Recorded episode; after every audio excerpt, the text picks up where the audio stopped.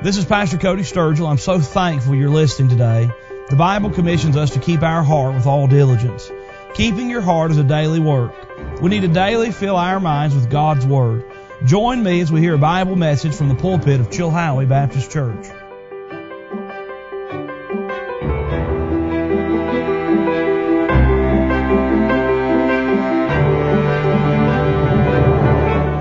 Look with me tonight in Matthew chapter number 26 beginning in verse number 31. Matthew chapter 6, verse number 31. In just 24 hours, Jesus will be on the cross. He's preparing his disciples and he's teaching some things and doing some things. And he's heading, making his way to the cross. And some things here I believe will be a help to you. In the book of Matthew, chapter number 26, verse number 31, the Bible says, Then saith Jesus unto them, speaking to his disciples, all ye shall be offended because of me this night. For it is written, I will smite the shepherd, and the sheep of the flock shall be scattered abroad.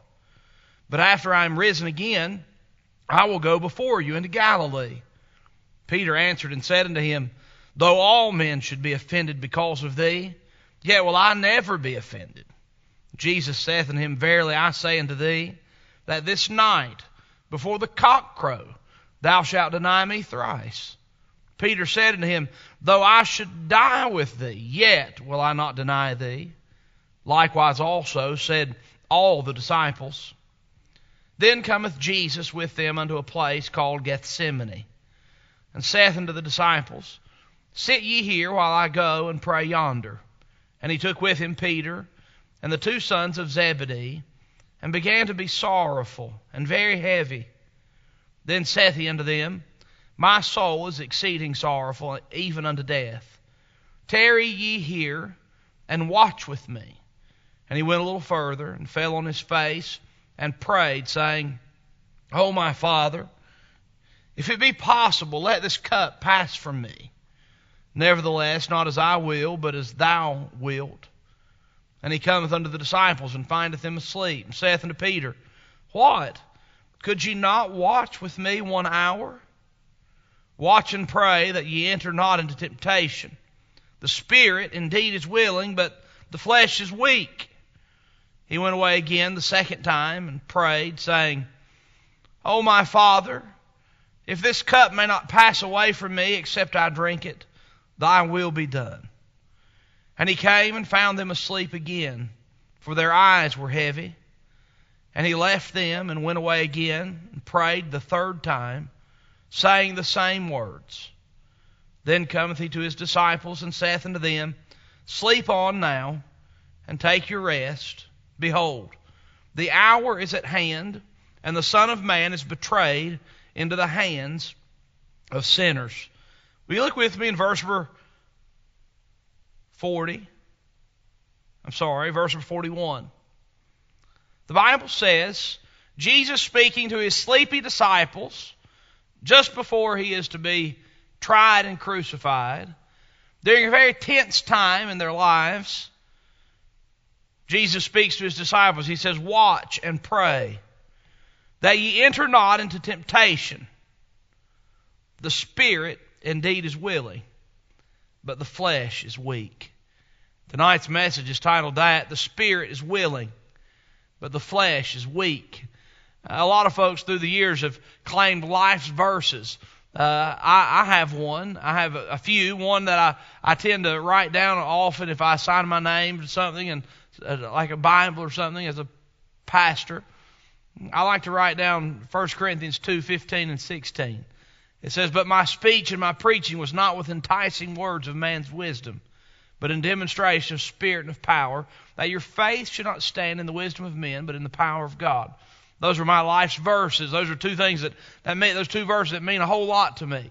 Uh, a lot of people have life's verses, but I'll just be quite frank with you. I really think that all of us could write our names down, and then beside of our names, we could inscribe this reference Matthew 26, verse 41. Because truly, the spirit is willing, but the flesh is weak. And Jesus is teaching here, and he's preparing his disciples, and we see that Peter and the disciples in the 24 hours that are ahead, they fail miserably. But I'll just tell you something, we don't have to. We have this example. We have these truths. The Bible teaches us, and Jesus looks at his disciples, he says, Watch and pray that ye enter not into temptation. The spirit indeed is willing, but the flesh is weak. Now, let's just look here as we make our introduction to this message. Look what the Bible says in the beginning of our text, verse 31. Jesus sets the table for this story in this passage. When Jesus looks at them and he says this, All ye shall be offended because of me this night. How many of them did he say would be offended by him this night? He, meant they would stumble, that they would uh, that they would scatter, and they would not they would be offended by him. They would just would they wouldn't stick with him. They wouldn't stay the course. How many did he say would be offended? All. He says, All ye shall be offended because of me, will stumble because of me this night. For it is written, this was prophesied by the prophet Zechariah in Zechariah 13. For it is written, I will smite the shepherd, and the sheep of the flock shall be scattered abroad. And Jesus continues this prophecy with hope. He says, But after I am risen again, I will go before you into Galilee. Now, Jesus says, Look, the shepherd's going to be smitten, the sheep will scatter. He says, All of you are going to be offended by, from, by me, of me, and because of me tonight. He said, This is going to happen. He says you're going to make mistakes. You're going to be uh, you're going to be scared. You're going to scatter like sheep. The story continues, and Jesus gives has this dialogue back and forth with Peter. Peter says, "I'm not either." He says, "I'm ready to go with you even to death." He says, "I'm not going to make this mistake. Everybody else might, but not me." And Jesus says, "Peter, you'll deny me three times before the cock crow." Peter says, Oh no, though I should die, I'm not going to deny you. he says, no, I'm not going to deny you. If I were to die, I'd rather die. But what happened? Peter denied him. Not only did Peter deny him, but all the disciples followed Peter's lead. And Peter led, he puffed his chest out and defied God in his pride and arrogancy in the power of his own spirit, he spoke up. And all the disciples followed him and said, No, you're wrong, Jesus. We're not that weak. Then the story changes and the scene changes, but the message continues.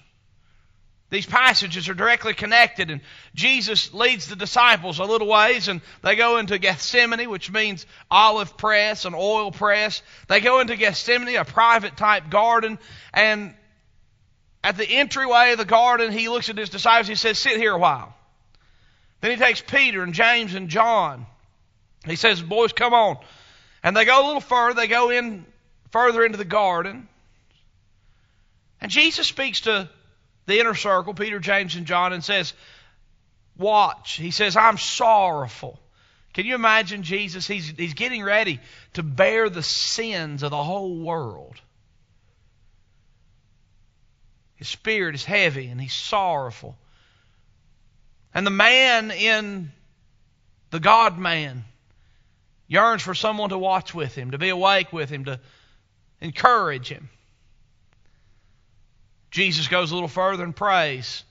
After he prays, Lord, if it be your will, if it's possible, let this cup pass from me, but if it's not, I'll do what I'm supposed to do. He comes back from praying the first time, and Peter, James, and John are asleep. Jesus specifically wakes him up and says, Peter, Mr. I'd rather die than deny you. Mr. Though all men forsake you, I will not. Mr. Peter, could you not watch for one hour? this time, Jesus looks at them and says, Watch and pray, lest ye enter into temptation. Now, this was not just for that second, for that moment, but this was a lesson that was pertinent to the moment and pertinent for every moment from that point forward, and it applies to us tonight.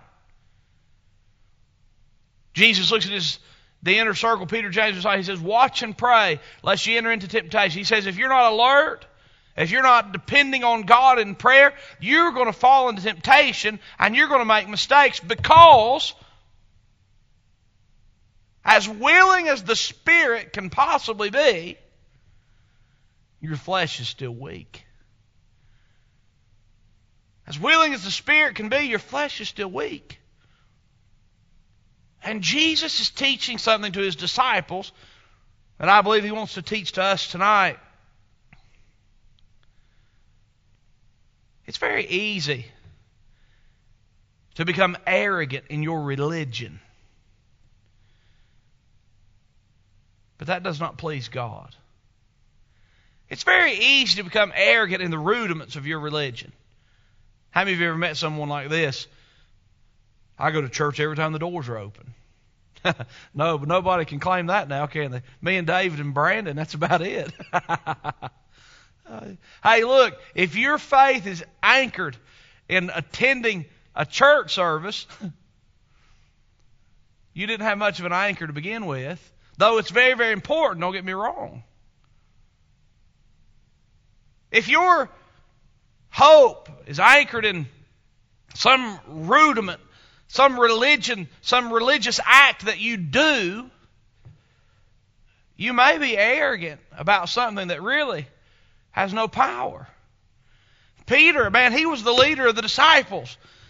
He was a faithful follower of Jesus, but God the Son looked at Peter and said, Hey, Peter, I want you to know something.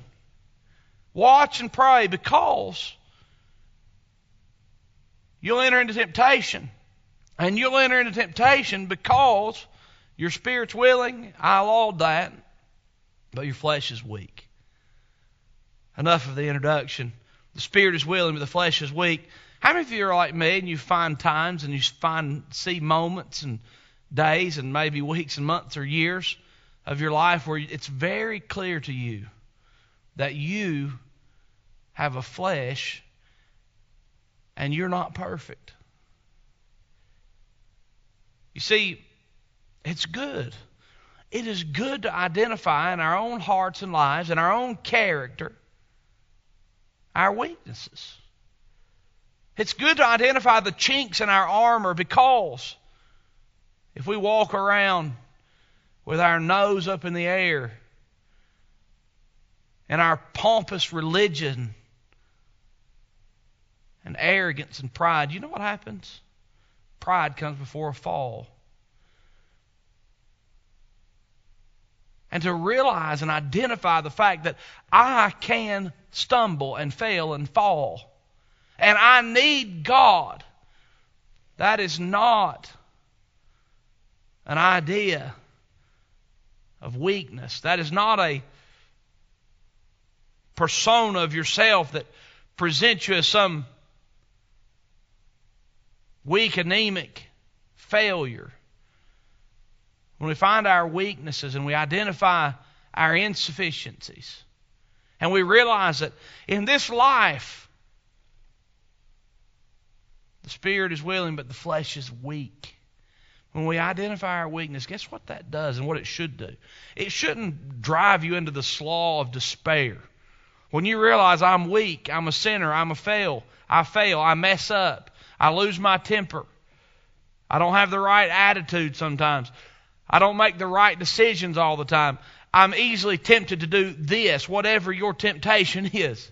When you get to the place where you can openly in your heart identify and confess that that's me, I'm weak.